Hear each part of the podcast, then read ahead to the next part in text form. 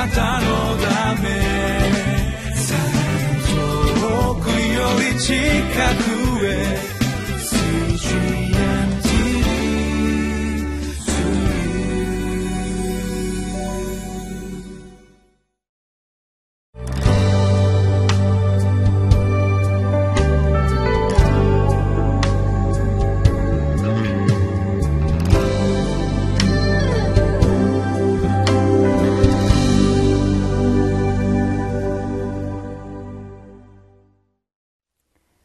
習志野キリスト教会の牧師をしています山田泉です。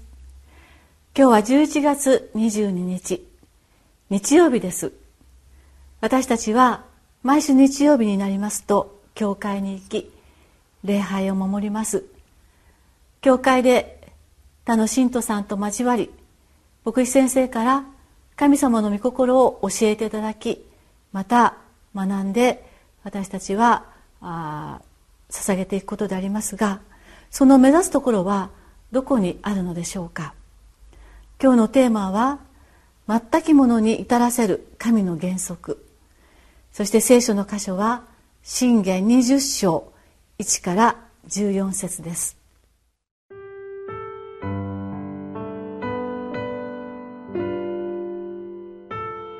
信玄20章1節から14節。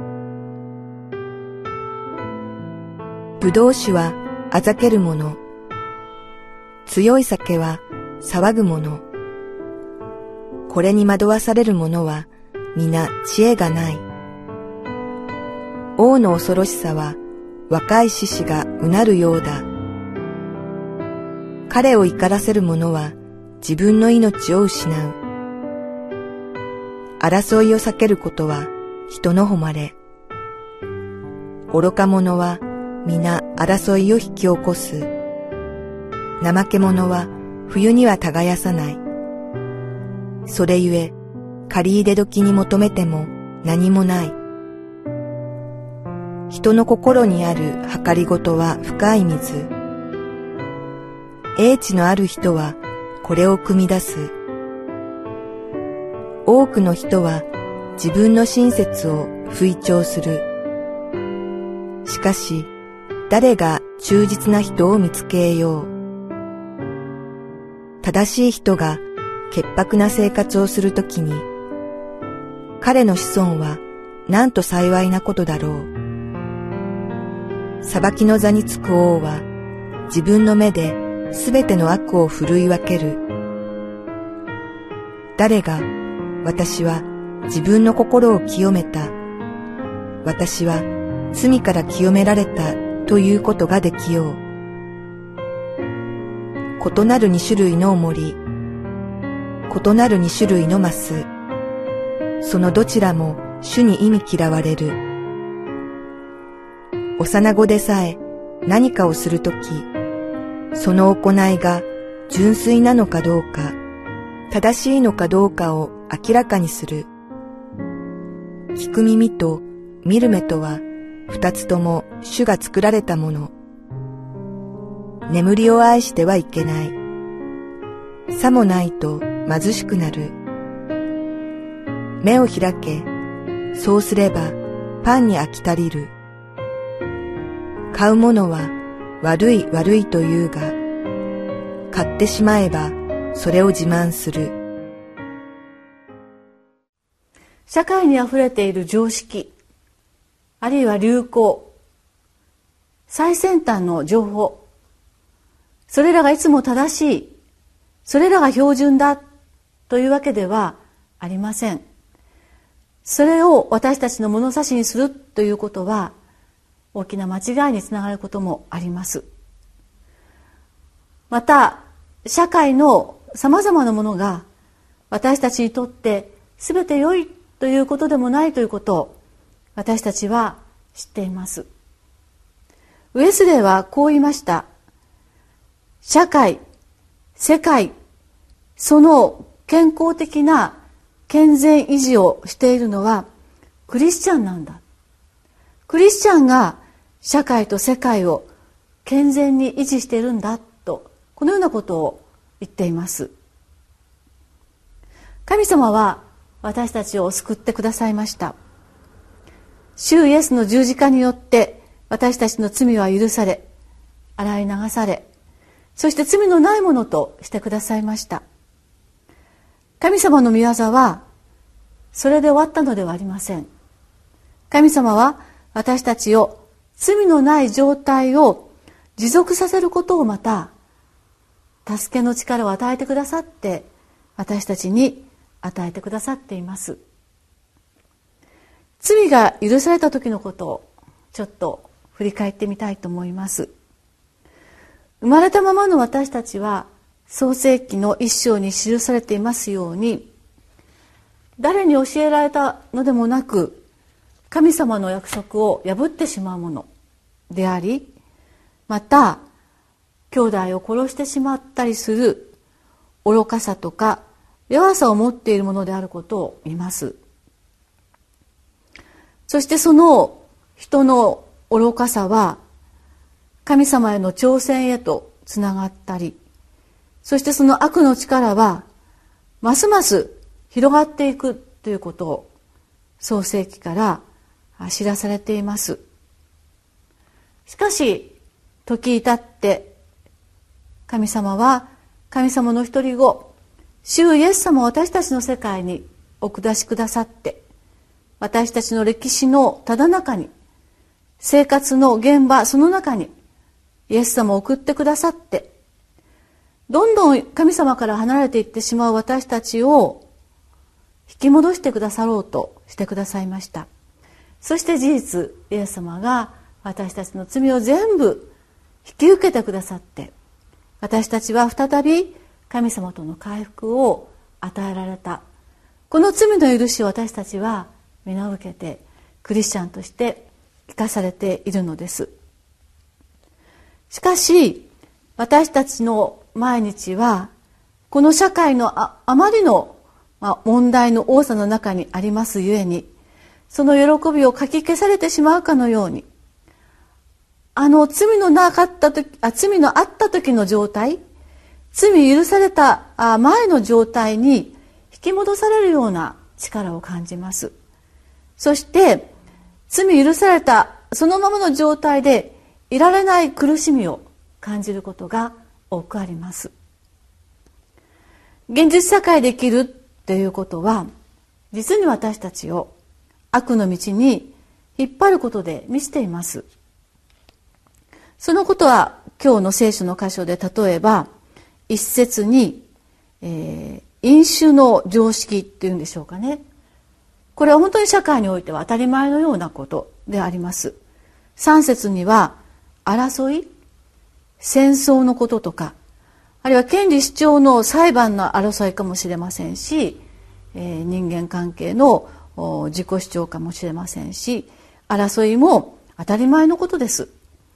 十節には不正ごまかしずる、まあ、得するならばという、まあ、欲望の優先っていうのも、まあ、これ仕方がないよねというような形で蔓延しています。私たちの住む社会がどんなに誘惑に満ちているのか。それはだからといって救いに預かった私たちの救いの状態も落ちていくのは仕方がないよねということではないですよと教えられます。ガラテヤ書の6章7節8節をちょっとお読みいたします。思い違いをしてはいけません。神は侮られるような方ではありません。人は種をまけばその刈り取りもすることになります。自分の肉のためにまくものは肉から滅びを刈り取り御霊のためにまくものは御霊から永遠の命を刈り取るのです。という御言葉がありますように私たちは救われたものはどんな社会の荒波の中にあっても救いの清さの喜びを維持することをまた神様から与えられているということをしっかりと生きなくてはならないと思うのですね。神様は9節にこう言っています。誰が私は自分の心を清めた私は罪から清められたということができようという言葉がありますように私たちを清くしてくださったのは神様です。そしてその方が12節聞く耳と見る目とは二つとも主が作られたものだ。つまり神様は救ってくださった私たちに救いの中に立ち続ける力そのために見極める耳と見分ける目と神様は作って与えてくださっているって言っておられます。また11節も見てください。幼子でさえ何かするときその行いが純粋なのかどうか正しいのかどうかを明らかにする。仮に私たちが失敗することがあったとしても主に救われた私たちは意図的な罪を犯すことではなくて純粋は動機だった純粋な動機だったと立ち続けることができるものなのであります。神様に会って救われた私たちはその救いの中に居続けるということがとても大事なことであります。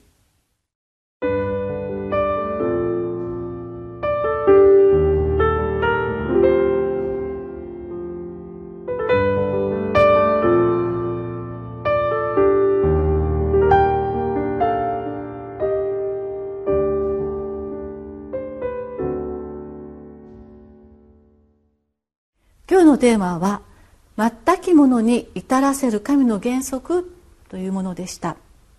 私たちは全きものに招かれているんです。全きものとは罪許される救いに預かる。それからその清い生活の中に立ち続ける。とどまり続ける。やさらに言いますならば深め高めていくもの。これが全きものとされているものであります。クリスチャンはその力をも神様からいただいています。そして神の救いの中に立ち続けるその姿こそが世界の健全私たちの社会の健全をも維持している大事な使命を帯びているのです。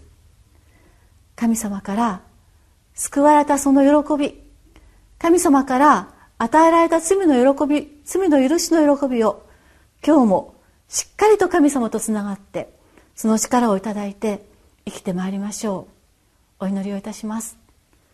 天の神様私たちの救いが過去のものであってはいけません。私たちの許しが以前のものであってはならないのです。私たちを救ってくださった神様は今なお私たちが救いの喜びと恵みの力の中に立ち続けることを願っておられその力をもくださることをありがとうございます。今日の私たちの祈りは救いの恵みにいよいよ強く高く立つものであることを祈ってひと日の歩みを進めてまいりたいと願います。導いてください。力をください。イエス様のお名前によってお祈りをいたします。アーメン。